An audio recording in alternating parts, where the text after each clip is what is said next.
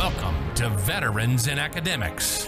This podcast highlights people and topics where the veteran experience and academia overlap. Join your host, Dr. Luke McCleese, in this groundbreaking content. Each week, we explore new stories, topics for you.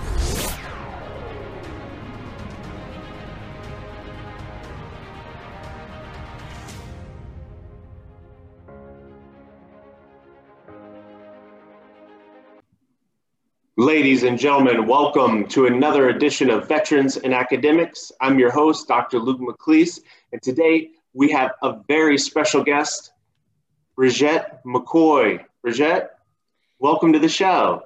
Hey, thank you so much for having me. Uh, it's great to be here with you today, Luke. Thank you. We're, we're so excited to have you, and I can't wait for all the listeners to learn more about you and all the great work that you're doing. Ms. McCoy, to start us off, can you tell us uh, just a couple sentences about yourself, ma'am? Well, I am currently a doctoral student at Georgia State University uh, in instructional technology. Uh, I have a background in instructional uh, design and uh, I was clergy for a minute and worked in uh, getting an understanding of business. And so I'm bridging kind of the instructional design, educational technology, and uh, business and innovation and entrepreneurship in my uh, in my doctoral work. So, and I'm an Army veteran. awesome, awesome! I love it. I love it. And smart move. I mean, everybody's going for online educational design, right? If it's not formal education, then people are always putting up some kind of content where they want others to learn. So I love it, and I can't wait to hear more about uh, what you plan on researching. So, Bridgette, uh, so your time in the Army and your in your time in higher education, and now as a doctoral student, can you tell us, based off all this, what you see that veterans are currently doing well in higher education? Well, they are enrolling and utilizing their GI benefits. Uh, it, it seems to be that that is something that we're doing well. We're aware of the benefits. We're uh, entering the educational system, and we're continuing our education after military service. And so I think that that's one area that we're doing well. Uh, I I could see that there's some areas uh, that that could be cultivated where with mentoring and uh, uh, support that you know we could potentially build from uh, but as far as like you know entry we got that we have we understand how to go back to school you know to, to utilize those those benefits um, I think that this this generation of veteran especially um, understand the importance of transitioning and utilizing um, every avenue um, that that's been afforded to to them to uh, to be successful post military transition. Absolutely. I couldn't agree more with that. You know, I'm noticing that in my day job role, younger and younger, we're getting calls from from people who've just been in a year or two years and they're saying, okay, well, I'm planning on going to school. And, you know, my thought is, man, when I was in, I never thought like that. I thought, okay, I've got to do this, this, you know, and once I'm done with this, then I can move on. And uh, you're right. It seems more and more people are planning ahead, being prepared, um, you know, hitting the ground running, so to speak, unlike I think some generations before where it was like, okay, I'm out of the military. Now what? Yeah. you know?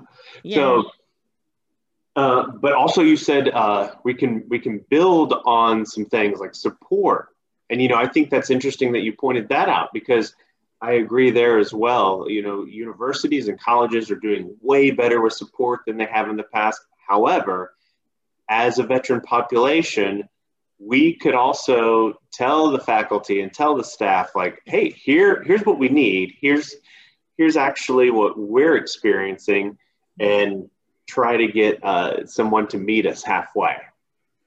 Yeah i think that the you know that the that most educational institutions are very welcoming uh, to to the military uh, community the veteran community and I, I feel like there's opportunities, especially as it relates to, you know, disability services, um, you know, the military family, uh, uh, you know, people juggling, you know, concurrent service and, you know, military, uh, uh, you know, academic expression, you know, getting involved in academics, I think that there's there's some opportunities to really, um, you know, push the envelope, develop some more uh, research so that we can, you know, right. show that there's a need for for you know uh, more.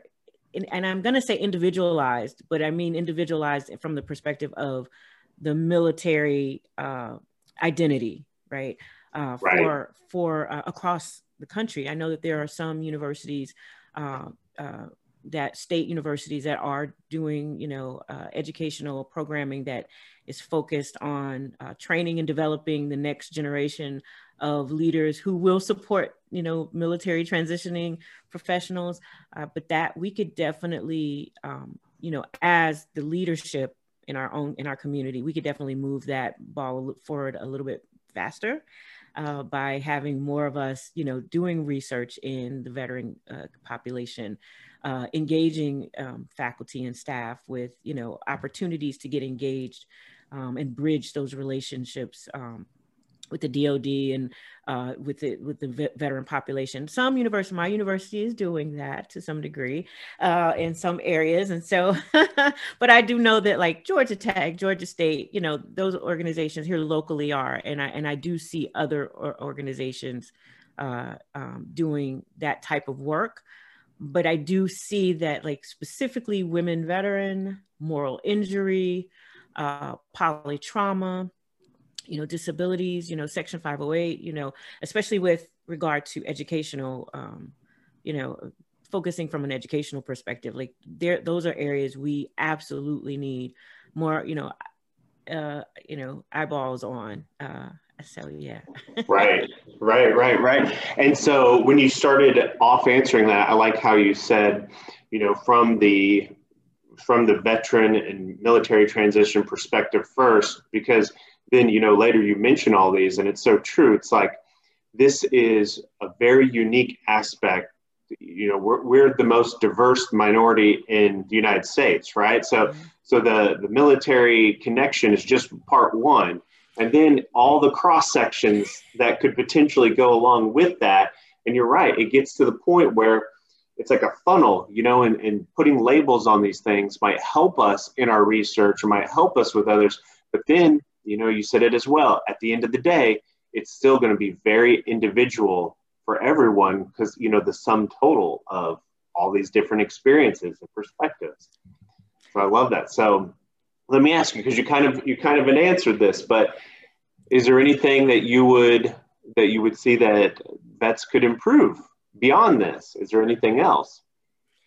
I, I, you know, because of the work that I've been doing for the past 13 years, um, and and I started out in academics uh, with the work. My my nonprofit actually was a, a graduate school project uh, that launched me out of graduate school and into okay. the nonprofit sector. Um, I didn't. I did not complete my doctor, my uh, master's thesis because I was so heavily entrenched in the work. And and at you know from 2009 or so, it's been you know just this this um, kind of slow burn or slow start to focusing on women. Uh, women military, women veteran, um, the needs of Black and Brown uh, service members, uh, military sexual trauma and the impact to uh, you know the the military culture the military identity like all of those things we, we have like so many different areas that we could spend you know the next 20 years potentially uh, you know, um, aggregating all the data and and right. and having you know conversations, uh, and so those are you know those are just some of the some of the areas. I'm you know more centered on you know intersectionality uh, and uh, technology instructional technology. Those are you know always going to be my kind of you know areas that i i lean in pretty heavily with. But with but from the lens of uh, being a black woman uh, disabled you know veteran uh, veteran identity um, person. So, I you know, I, I hope that I, w- I kind of like laid a foundation because I could go way into some other things, but I want to make sure I'm going in the right direction with this conversation. No, absolutely. Let's let's come back to it. I, I hope I think I'm guessing we're going to come back to it when we start talking about some of your work. So let's definitely get into detail. But you know, because this, like you like you said, we've come a long way with all these topics, right? And and we need to. However, there's still a long way to go. Uh, I really feel like with MST, military sexual trauma, that's really just come to a head in the past couple of years.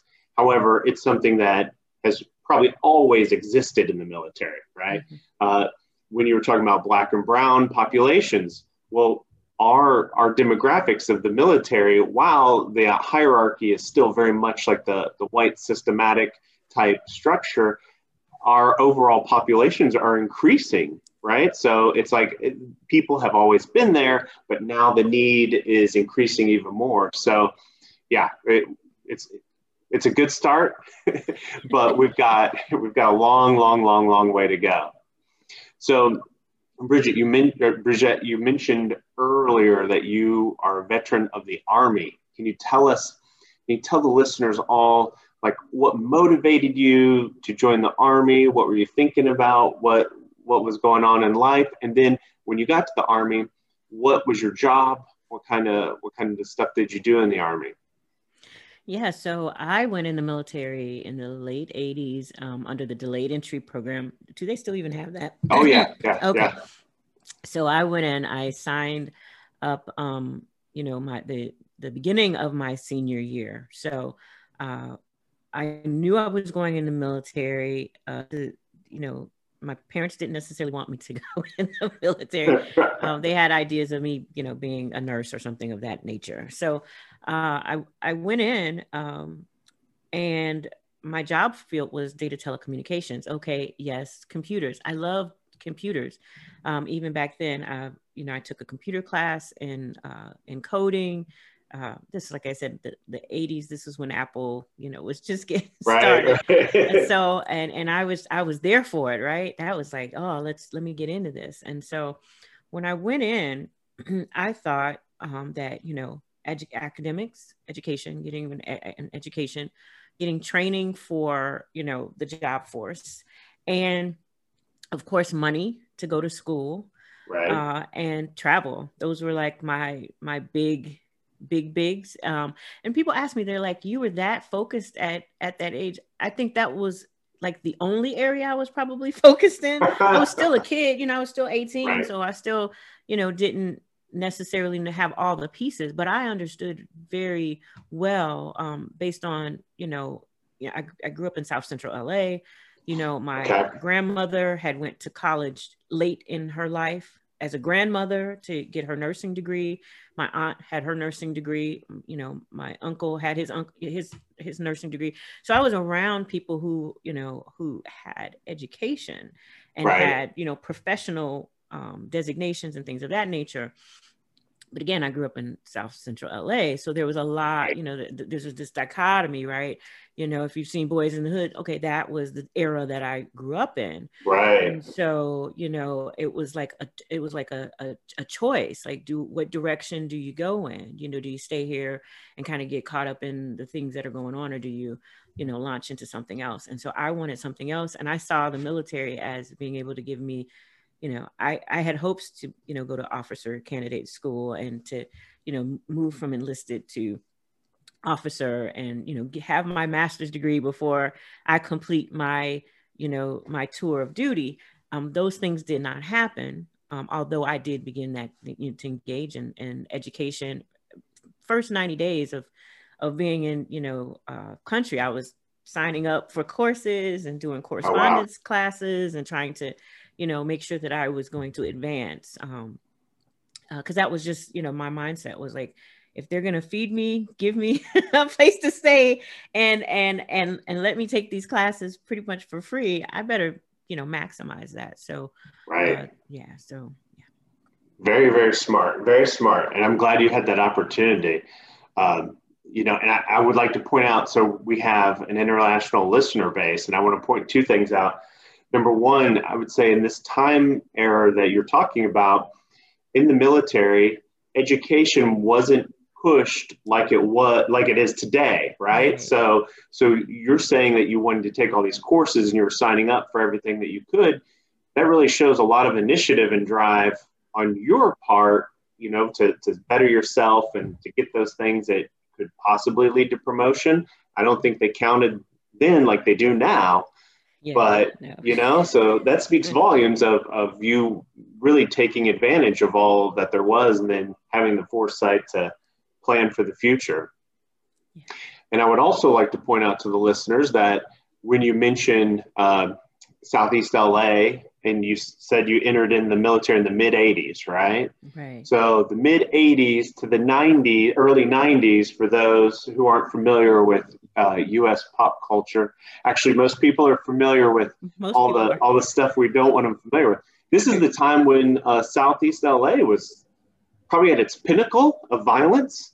There was violence, you know. There was a mix of things, and and you know, uh, I grew up in a in a very middle class um, kind of you know pinpointed area but if i went three blocks up you know i was hitting you know there was you know gangs and drugs and all of that and then if i left my house and turned to the left and you know went three blocks south same type of thing. So it was just like we were just kind of like in this idyllic little spot where the lawns were manicured and people took care of everything.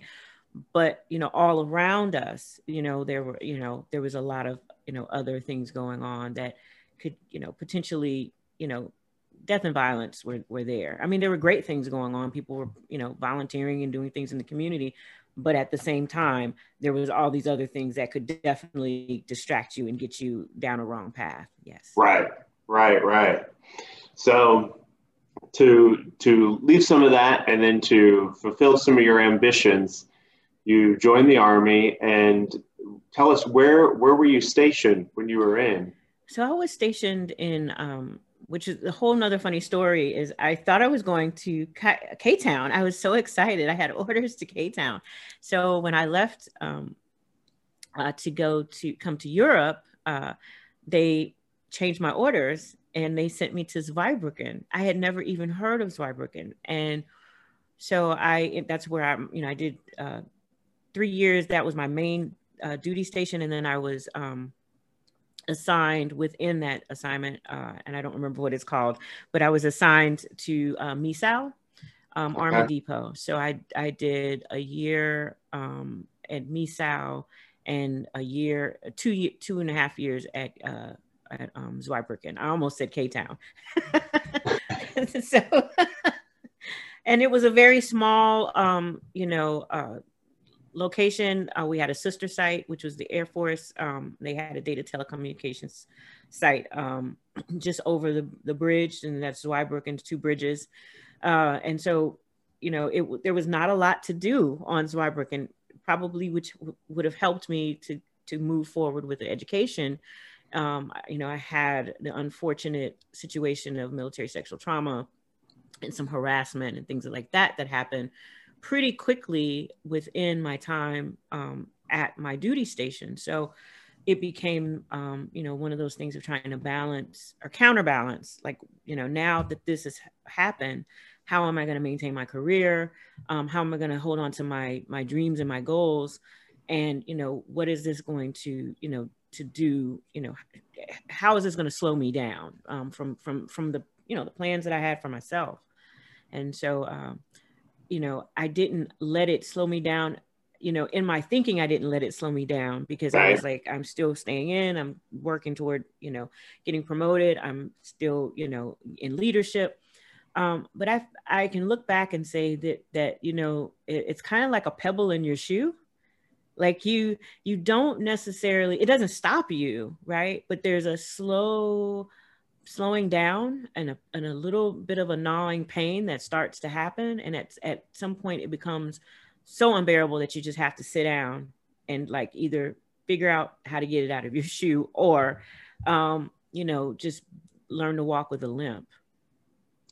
Right. Well and you know I, I like that analogy. I mean i don't you know like it but i I think you, you did a great job sharing with us what that's like. And I, I would also say, I think when we're younger, uh, you know, and, and especially like in your position being very, very busy, it's easy for us to kind of, or it's easier for us to kind of compartmentalize some of these things. And like you're saying, like, okay, I've got to go on, I've got X, Y, and Z to do. and maybe you know at night you think about trauma once in a while when you're completely bored or and everything is slowed down you know i, I think that's how it happens when we're younger right. uh, however as time goes on oh, yeah. right and maybe maybe that pebble is getting more irritating uh, maybe the blister on the foot's getting bigger but that starts to creep out a little more and a little right. more right yeah. or i think uh, later in life if that's to happen it's it's more kind of blatant in our psyche than when we're young. However, when we're young, uh, it's it's interesting, you know, what what happens for us to kind of want to deal with these things, brush it off, you know. Right, right, right, and that's and that's you know that's I think some of that too is is the location. You know, when we're in the military, for one, I mean, what you're describing is extremely complex uh, for women. However, all trauma too. It's like in all sickness and all even minor injury, it's we're typically encouraged not to uh, not to tell Drink anybody. some water. Exactly. And, and take a Motrin. That's you know? right. That's right. Motrin, water, and change your socks and go change on. Your socks. I forgot the third thing. Yeah. yeah. Absolutely. Absolutely. And I, I think it's interesting, you know, later in life when people talk to uh, someone and they're like, well, why didn't you do X, Y, and Z? I think I've even I think I've even told that to a counselor before. I was like, well, because I was just supposed to take Motrin, drink, stay hydrated, and change my socks. Yeah, you know, and and that's part of our culture. And so, you know, um, and that is that becomes ingrained in our our, our veteran um, status and identity um, in how we interact with, you know, on, on an academic level um, with our professors and you know the the student body you know that we're going we're having a challenge we won't ask for help. We won't you know we we need to be out because of a surgery or something. We'll try to figure out all these other things before just going to the professor and saying hey i've I've got a legitimate thing that's happening and I need to, you know, not have my home, you know, turn in my homework later, you know, or like in my case, it was a year before I went to disability services and it was at the prompting of my boss at the time, because um, I was a, a graduate uh, research assistant. And he said, you haven't gone to, you know, disability services. And he said, we work with them every, every day. And I said, yeah, you know, I go over there to do work, but no, I hadn't, you know, I hadn't even crossed my mind to like, do the paperwork and he's just looking at me like how is that possible you know right. and, and but that's just that thing we are so it's so ingrained to take care of others it's so ingrained to um, be selfless um, especially the army um, just feels like you know army folks just has like this you know we just got to suck it up kind of thing maybe you know that might be that might be old language i don't know what's used, being used now but you know, uh, embrace the suck. right. You know, those were just some of the, you know, that was just some of the languaging. And, you know, the language followed that behavior and that thought pattern. And we, you know, we lived that out. And then we bring it into the civilian sector, back into the educational institutions. And so, you know, part of this doing things in a better way is that, you know, us old heads, we have to shift how we um, interact with other um, veteran and military personnel because things have changed considerably. You know, it's not acceptable right. to have certain behaviors and, uh, you know, treating, you know, people, humans um, in a certain way within the, you know, military workforce. Cause see, that's like, that's a different language, right? Than what we had, right? right.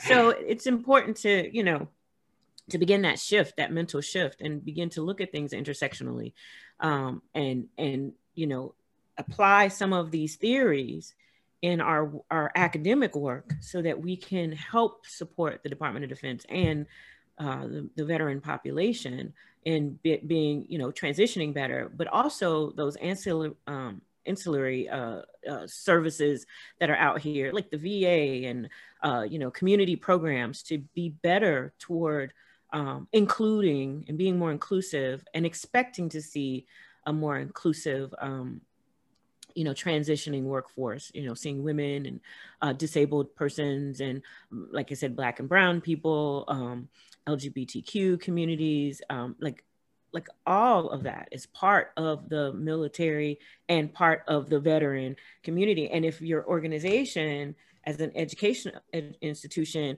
is does not reflect that, then you have to say, well, why not? Well, what what are we what are we doing to um, to attract or repel people of diverse backgrounds, right? Absolutely. So those are things that we have to really pay attention to as academics um, um, going forward, and that's a, like I said before, an area of you know exploration that you know for myself, uh, you know, as I begin this this process, I just started my uh, doctoral uh, journey. Go uh, good times. Yeah, this this semester um, I started in the summer because I'm a glutton for a punishment, and so um, so yeah, you know, this might change a bit, but I I do see my work as in, intersectional and diverse, but not in the traditional ways that people approach um, intersectionality. Uh, so yeah. Very cool.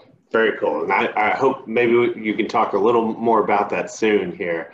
So let me ask you though. So, um, so from the army, right? How long? How long were you in the army? I was in three, three and a little bit over three years. Okay. Okay. So then, what was transition like for you coming out of those three years back to mm-hmm. to the civilian world? It was nightmarish because I had unattended uh, my the, the injuries that I had were not attended to. I was exited out because I reported sexual harassment. And this was in the middle of the Gulf War. So I, I, I should not have been able to get out because they had a stop loss and there was all this other stuff going on. Um, but you know, because you know I had become problematic to my you know chain of command because I was reporting you know things going on in the in, that were were not right uh, it was it was made very convenient for me to you know exit even though i had another 18 months on my enlistment so it was very challenging. I had a sick daughter by this point who um, had sickle cell. I had you know um, my medical conditions that had not been treated and and even identified. And um, you know, now I'm going back into the civilian sector as a single black woman with medical injuries.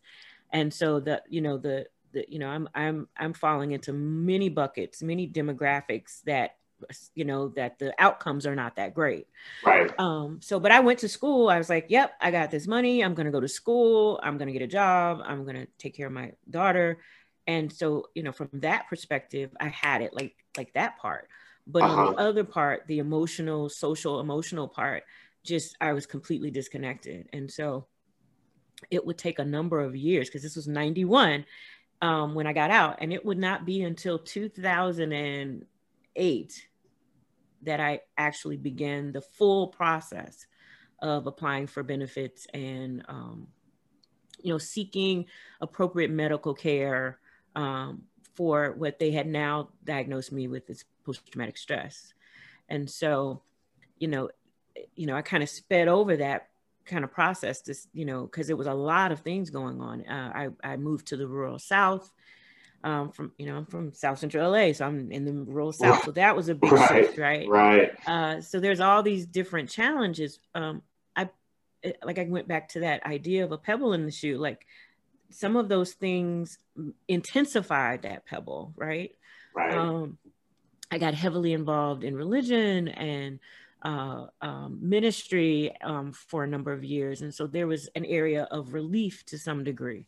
And so, you know, um, and I think that that's, you know, you know, that's that seeking part, you know, when you right. get out, it's like, where do I fit? You know, you're just trying to, you know, take your your peg and trying to fit it into different places and say, is this where I fit? Is this where I fit? Academics was always a natural fit for me. I loved school. I loved going. I loved just the exploration and the, uh, the learning part of it. Um, you know, but there was uh, there was this other idea that you got to get something and stick to it right? That was our right. time right? You got to right. get something and stick to it right? You can't have all these different things that you want to explore. You got to you know hunker down and do one thing. And i you know i'm so thankful that this generation has the opportunity to just be explorative. They can you know try different things out. They can be wh- whomever they are internally externally and live out that that that life. Um we didn't have that that wasn't afforded to us so um so yeah, so the, it was very difficult um, to to transition, and people didn't recognize me as a veteran. Um, like I had to advocate for myself. You got to remember, and most of the listeners might not even know this, but when I got out, the women women's you know gendered care wasn't even was was had just been legislated for women right. could not go to the va and get you know still in some places gynecological you know care. So and you showing up there was just a lot of you know world war ii and vietnam era veteran men. And so you might be the only woman there maybe getting an x-ray or picking up you know uh you know a prescription. So it was a very very different time. And so that you know compact you know that that made it made it more difficult. And it and it also made it more isol you know made it more isolated uh, right. because we, of course we didn't have technology we can just get on you know facebook and ask a question to right. some, our peer group right we didn't have peer groups and so that's like i said why you know religion became you know very very important to me um, and studying religion and studying you know from that perspective again a- academically getting involved right. in those things uh, because that's you know that i it wasn't until last maybe last year that I re- realized I'm like, this is where I'm supposed to be. I'm supposed to be an academic. I, I, am an academic. I'm supposed to be in these spaces, and I'm I talk like academics, and I, you know, that's why people look at me like I'm a weirdo because in the general population they're like well, what is this deep explanation but in you know academic spaces everyone is like oh tell me more and i'm like really you want to know more so well, you know what I'm talking about. You know, you understand. absolutely, absolutely. I've I've I've had people probably, I mean, literally run from me with some of my explanations. They're like, "Can't you just see it in in black and white and make it easy, like a television soundbite?" And you're like, "No, it's more complex." You know, and they're like, "I don't want to hear it." so, so Bridget, so you you were into the IT realm in the military. Now, when you transition out and, and you take advantage of your benefits, did you stay on that path? Did you because because now you're doing instructional design type stuff. So what was that? What was that bachelor's work like? Did, did you know or? Yeah, I got sucked in uh, because I, I was, you know, I listened to my my aunt and my you know, grandma, they were like, you, you know, you can always get a job if you're a nurse. So I, I went to nursing school. I, okay. you know, I did medical office. I got a degree in medical office and started taking nursing courses. And, and really, I, I would have been a nurse. Um, you know, I had a horrible accident, car accident, and I had to, you know, drop out of my last year of nursing courses. And so oh, wow. I completed everything but my my last year of clinicals. And so you know, I had enough, um, you know, credits to graduate because I was a double major in psychology and nursing. And so okay. I just left with a psychology degree, which, you know, afforded me, you know, the opportunity to move in a lot of different spaces um, one of which was insurance and um, financial services. And I soared in that space with regulations, uh, the regulations, and you know, uh, trying to make sure things are lined up and you know, organ. You know, it was just it just fit. It was just like being in the military, but not. You know, so. and so I stayed in that field for about 14, uh, 14 or so years, while on the other side you know like i said being involved in ministry you know on my on my personal private time. So you know that worked until um exact my uh you know conditions became you know got exacerbated. And you know I, I was like oh my gosh how am i back here again you know with feeling like this and and struggling? And and so i lost my job and went through this whole thing uh uh just it was just this whole big mess and and ended up homeless with my children. And so that you know you know propelled me to like take a stop just stop for a minute. And i applied for a job teaching.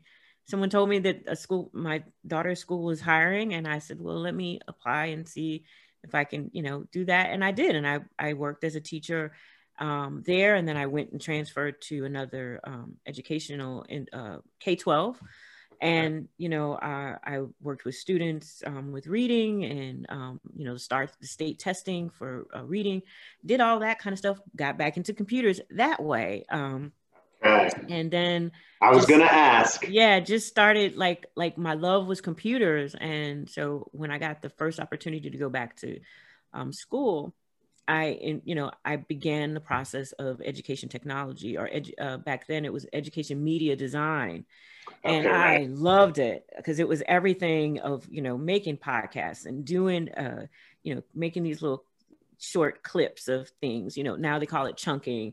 They've got names for everything, which is great. But you know, we were doing machinima and and and and you know, playing with video and audio and and you know more of education technology piece that more than the instructional design part right. and uh, i had a natural knack for interviewing my professors you know um, were very excited about the work that i was interested in doing which was connecting military women military women and veteran utilizing social media as a tool as a scaffolding to inform and educate and empower. And guess what? I do that now with Women Veterans Social Justice Network. I was about to say, so this is where it starts to, to come together, right? Yes, okay, yes, very cool, yes. very cool. So tell us some about that. So that that was that your your master's project that that led you into the nonprofit world? Yeah. I I just I put up a Facebook page and I thought, well, you know, I had a private page. I put up a a regular Facebook page because they said, oh, you know, you gotta you gotta test this out, and you know, this is you know project based research. You gotta test it out. So I put up a page and started, you know, posting things, and the page just kept growing exponentially and exponentially. And I was like, oh, this is kind of big, uh, and then it began to take up a lot of my time, and then it began to take up all of my time. Uh, so, you know, I, I had some unique opportunities that I that I didn't get to participate in, but it started to show me that you know there was really some a viable you know so there's this entrepreneurial part too right uh there's showing me that there was this viable product right this right. idea this concept that could be um you know could be a business i didn't consider it anything to monetize because i was just like oh i'm just doing this great thing for the community right? Right. Um but it it it quickly and it still pretty much hasn't been monetized. This is this is my 13th year as a pro bono ceo um, all of our uh, people that work with the organization up to this point have been volunteers. So it's it's been a it's been a, a passion project if you will but it it was started out of the educational um, space out of the education technology space. And, and in the beginning, that's what the organization was an education technology company. And people okay. just did not understand what I was talking about. They were like, she's talking about military sexual trauma and, and education technology and, and, and, you know, gamified, you know, uh, support programs right. and research and everything. And now we've got, you know, um, veteran groups on Discord and they're doing research based on those, you know, so, you know, I was way ahead of the curve and my, my, my, my professors, you know, continually said that. Um, but I just didn't have the connecting support. Like I had the academic part, but my military and veteran community support was not there to help me, you know, you know, move into like really doing the type of work that I was wanting to do at that time. And so now I get a second chance. and so, you know, that's where I'm at now. Um, you know, you know, you know, bridging, you know, business, entrepreneur, data, um, analytics, um, and you know education technology and instructional design using virtual uh, spaces to to informally uh, teach and and um, and and educate you know the community at large you know experiential learning a lot of uh, what happens online whether we want to pay attention to it or not people we learn we teach each other how to treat each other. We teach each other how to engage in the greater community as newly you know um, transitioning uh, uh, veteran or military. Like we're, we're we're doing that. We're it's informal but it, but right. it is it is a space of like learning. Um and so you know i've you know, I pay very close attention to how we we message things and what we post and things like that because we want to build connections, um, which is the intersectional work that I'm doing, uh, versus you know show these lines, you know, where everybody's different. Right, right, and you know, so I'm glad you mentioned that because that's something I think that everyone overlooks is the fact that we're just learning machines right and yeah. And now in in this day and age when so much time is spent on the computer uh, you know people don't realize like you said you're, you're reading a facebook post you're taking something away from that. You know you're building on your your old learnings and and you're really diving deeper into that. And i think that's why uh, so many emotions get triggered on these spaces. And i think that's why so because it's almost like you are able to learn but you're able to learn only from a context that you've had and you might i might not get the context of the other person. So the fact that you're very mindful of everything that you're posting and putting up there to encourage you know the community Dialogue, as yeah. a whole right right is very powerful because you know I, I, think we see it in the media all the time. That's something that's typically lost in spaces so i mean this is very very powerful so so bridget tell us you you decide you want to want to torture yourself with a doctorate and um, I imagine you probably had like an entry interview, and they were probably like, okay, what are you interested in researching? That's typically how these things go down. And uh, did were you able on the onset of entering into your program, kind of telling them what you were interested in researching?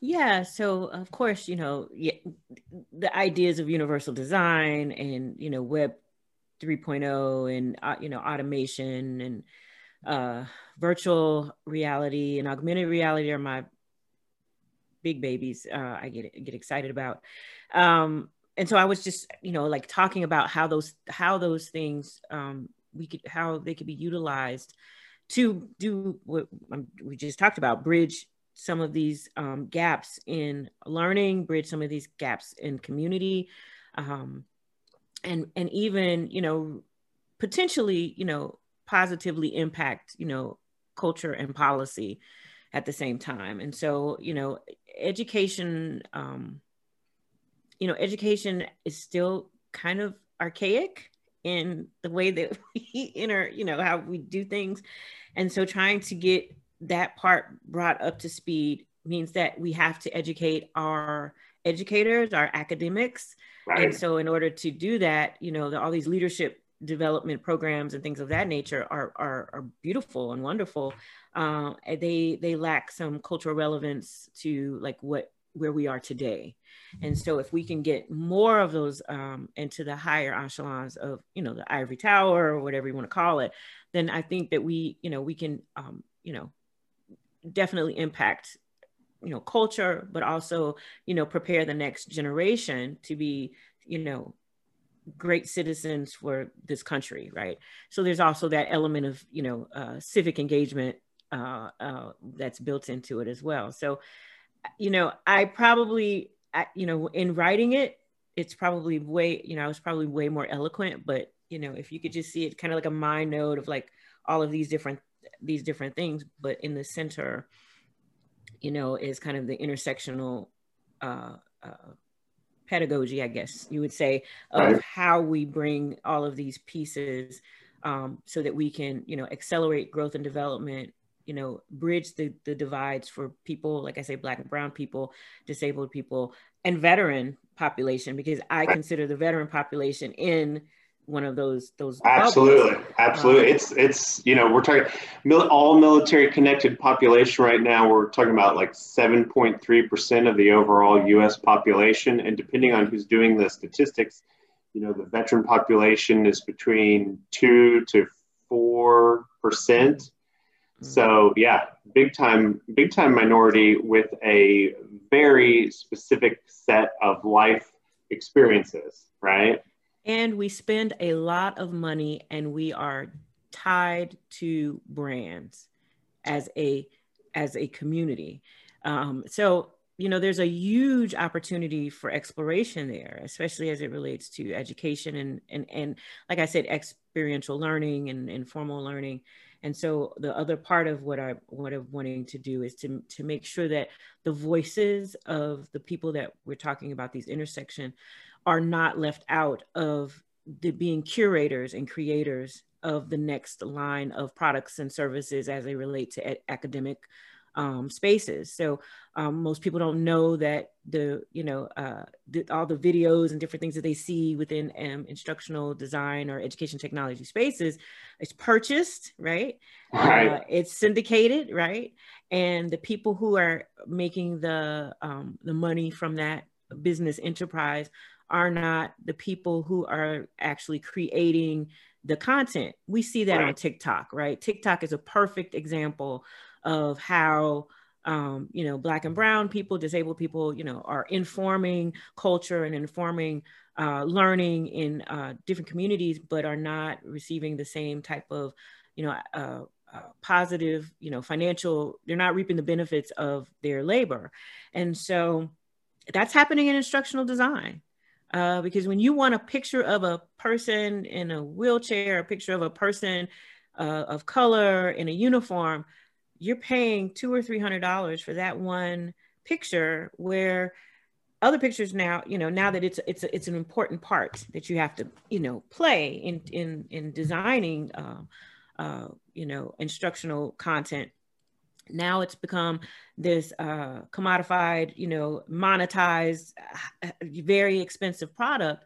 But the people who are in those pictures i'm sure did not get paid you know right. continually for that for that picture right. to be out there or the person who created that digital content same thing. So you know that is a, an area that i really want to begin to explore as well. I don't know how all those pieces will tie in. Excuse me but those were some of the things that i talked about in um, in my interview. My advisor is great is wonderful. Uh, uh, she's you know she's on the cusp. These are some of the things that she's you know focused on, but uh, uh in the K through 12 space more, more, more so. Uh, but I'm learning a lot. I've learned a lot just in the past, um, you know, seven weeks.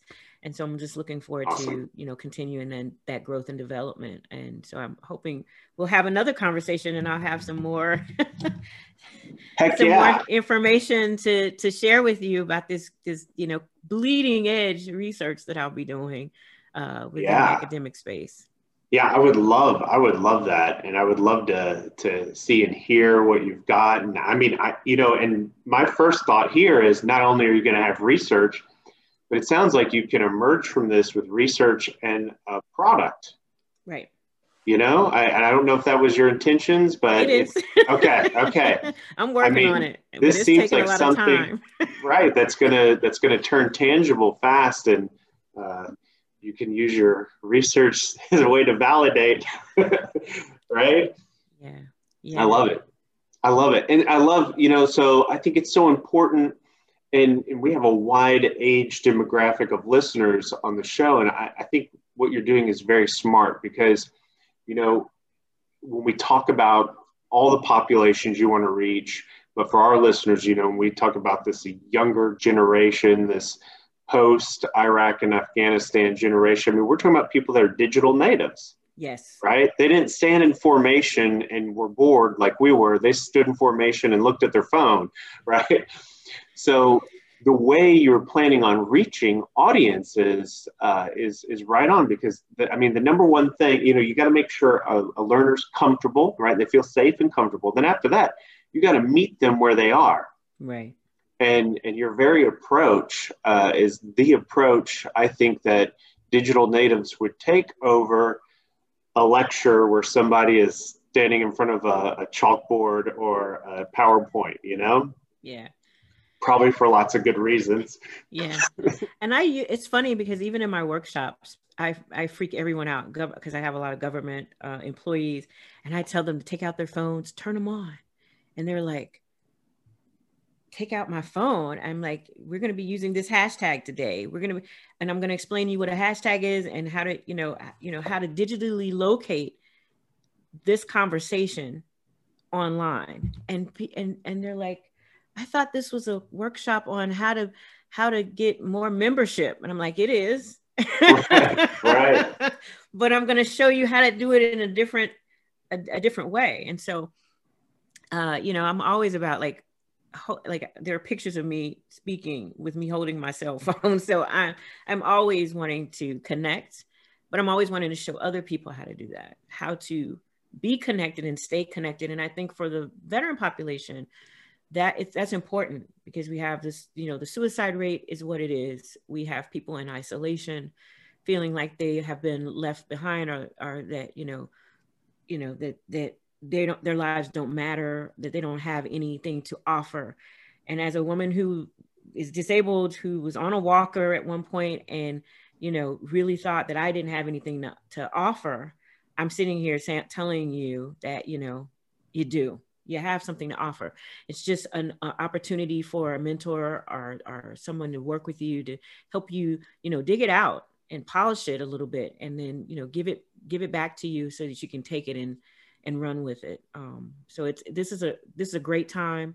It's a great time for, um, for learning. It's a great time to build the, the veteran and military population and it's a great time for academics to really um, roll up our sleeves and you know uh, bring up the next generation of uh, hopefully future academics but other business leaders um, to you know you know across all sectors um, this is really a great opportunity and now we have technology to help us you know run faster and and be smarter about the way that we do it absolutely absolutely and navigate those uh, in-person uh, work from home shifts, right? Yeah, yeah, yeah, that we've experienced and that I, I fear is going to be on the horizon again really soon. But, mm-hmm. but you're right. I mean, technology's got to bridge that for all of us in all spaces, right? But, for good and not evil, right? right, right, exactly, exactly, exactly.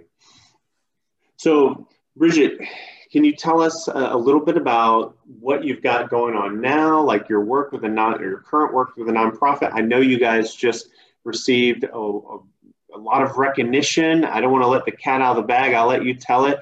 But can you talk some about that, and then uh, maybe some of the work that you've got going on with your nonprofit, and anything you're doing uh, as far as research that you can talk about with our listeners?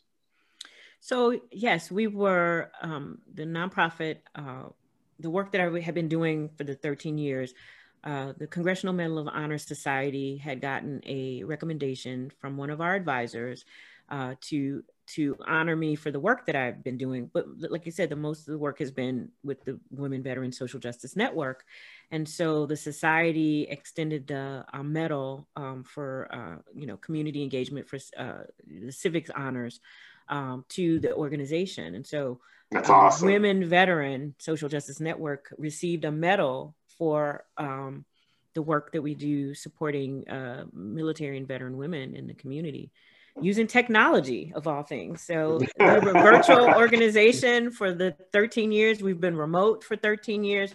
Uh, we've ha- hosted two um, nationally recognized uh, conferences. We've gotten letters from, you know, the presidents, uh, from uh, local and city, you know, um, political uh, folks nationally and locally. So we've we've gotten like you know like civilian recognition, so to speak. Right. But this was huge because this you know it was the Congressional Medal of Honor recipients who um, you know convened to you know over hundreds or even thousands of applications, wow. recommendations, and we were chosen out of that.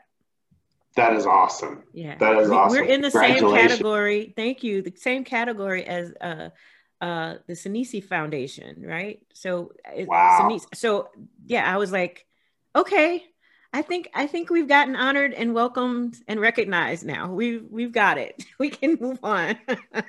That's awesome. That's good. So, how did it feel? How did it feel when you were accepting the award? and and what you know because I know there's a big banquet right yes, involved yes. And, and it's like a black tie affair and yes, yes. What, what was that like? Well, it was amazing because you know we were first, so it was like they had okay. us first, so it hadn't really sunk in. So I was just thinking about like, okay, you got to go up there, you got to hold this and everything.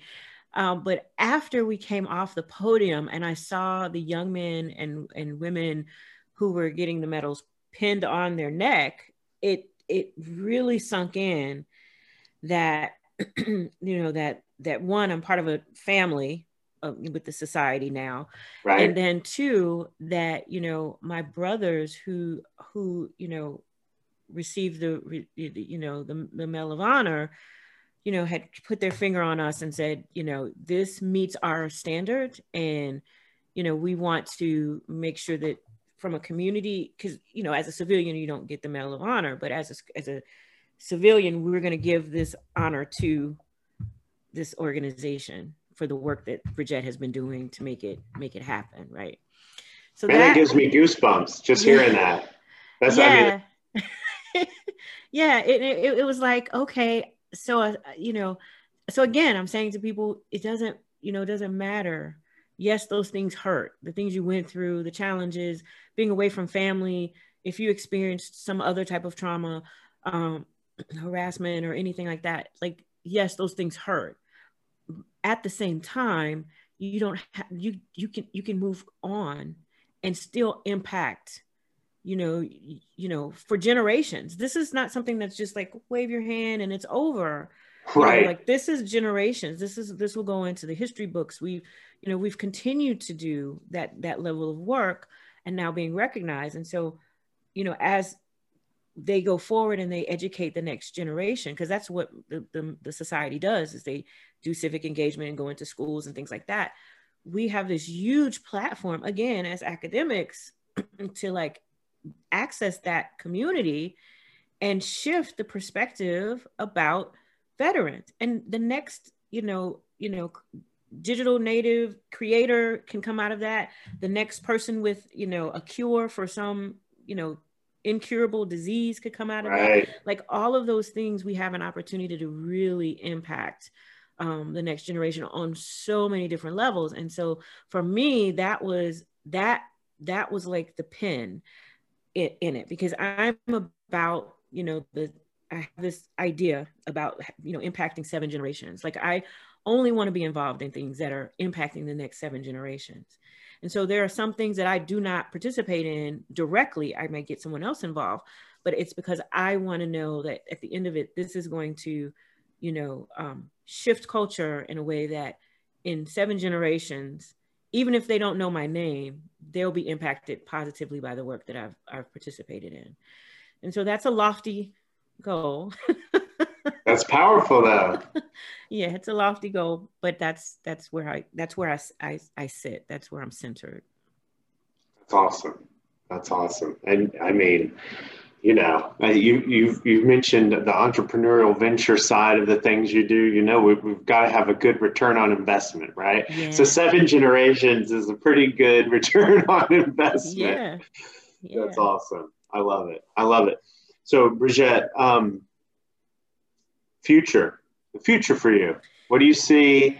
What do you see as, as the future? And you can answer you, your organization, your, your work after you're done with your doctorate, however you see fit. Yeah, I I really see myself being creative as I've always been. Um, you know, potentially creating uh, written works, plays, and um, you know, because uh, that's a whole nother area of of you know interest of mine. I know you know uh, Travis, uh, and and I've worked with Travis in the past, and so you know, military experience in the arts and and utilizing arts as a way to compel people to listen to what you have to say. So those types of things are, are, are you know, in my interest. Uh, so um, I'm working with musical uh, creatives, Jason Moon, and creating, helping to create music.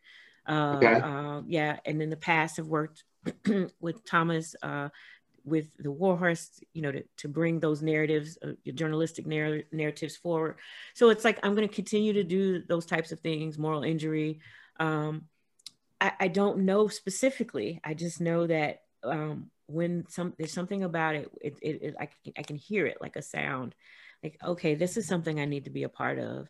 Um, and and I may not be able to run the whole race with that person, but I can at least get them started, help to fuel other people to get involved, and then you know um, you know, see kind of my fingerprint on it, but know that uh, it's going to move forward, you know, in a way that's going to support the community at a larger at a larger uh, pace that I could have done individually. And so right. if you if I can go back and answer that, I would say collaborating and working intersectionally, continuing to collaborate and work intersectionally. That's going to be where where I'm at, and that could take me anywhere. Hey, I you know I could be working you know uh, with technology. I could be working in banking and finance. I could be working in academics and entrepreneur. I mean, the, the pretty much the sky's the limit. And I hope that you know the listeners take away from this message that you know um, not so much that if I could do it, they can do it, but the potentiality um, that of what's available and and about you know inquiry and and searching and seeking what suits you. And when you seek and find what suits you it it, it explodes your potentiality. You can go in any area that you choose because it, it's you know the you have the capacity to do those things. It's just finding the right thing to put your hand to right and so um the other part is probably going to be mentoring and coaching because that's like a huge passion. Uh, so I do that with Veterarty, you know, um, when I have a break and I do that with my nonprofit and we, you know, people call me and they like, I'm stuck and I, you know, give them a 30, 40 minute conversation. And hopefully they can, you know, run with that, you know, that it, it, it removes the, the, the, things that are uh, holding them back so they can be successful in whatever space they want to be successful in.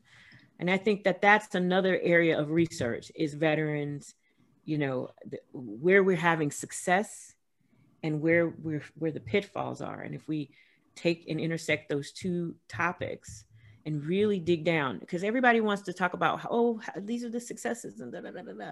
and that's great but i think we could improve the success rate by you know really drilling down from like a customer discovery perspective of like what is going on where the it, where there's a disconnect for the people who are not being successful? Like where is that disconnect? Like if we could get down into that um, from a research perspective and not be so hyper focused on you know showing our positive results we could really get to like solving some core issues within uh, the military and veteran populations and even up to and including the fam- military family and the civilian population because what I've found is a lot of the work that I've done has, um, you know, has implications to cross over outside of the veteran population into other um, uh, other populations and and and be beneficial um, to to their those populations' success. Absolutely, absolutely, and that's that's something I think people don't realize too. we talk about the veteran population. I mean, you're, yeah, you're talking about that experience but there's also so many other experiences attached to that, right? And families and, you know, just uh, social networks and all, all these different people, I mean, have a, their own slice of the pie, right? And yeah. it, it's so big. Well, Bridgette, today's been wonderful. Uh, I'm, I'm so happy for you and your organization. Again, congratulations. Thank you. And I, I love hearing about all the work and, and you know, it's just obvious how your experiences and your your time in the military and everything is kind of just coming all together, right? And yeah. that's very exciting and and very beautiful. So thank you for sharing everything with uh, me and all of our listeners today. Yeah, thank you. Thank you so much for having me. I really appreciate. Absolutely. So, ladies and gentlemen, today we have been joined by Bridgette McCoy, and I'm Dr. Luke McLeese. This has been another episode of Veterans and Academics. We thank you for your support. We thank all of you for listening. Veterans in Academics is an all veteran production of Freedom and Prosperity Think Tank. Content creation is brought to you by Dr. Luke McLeese and Dr. Michael Bevers. Web development is by Osvaldo Vargas.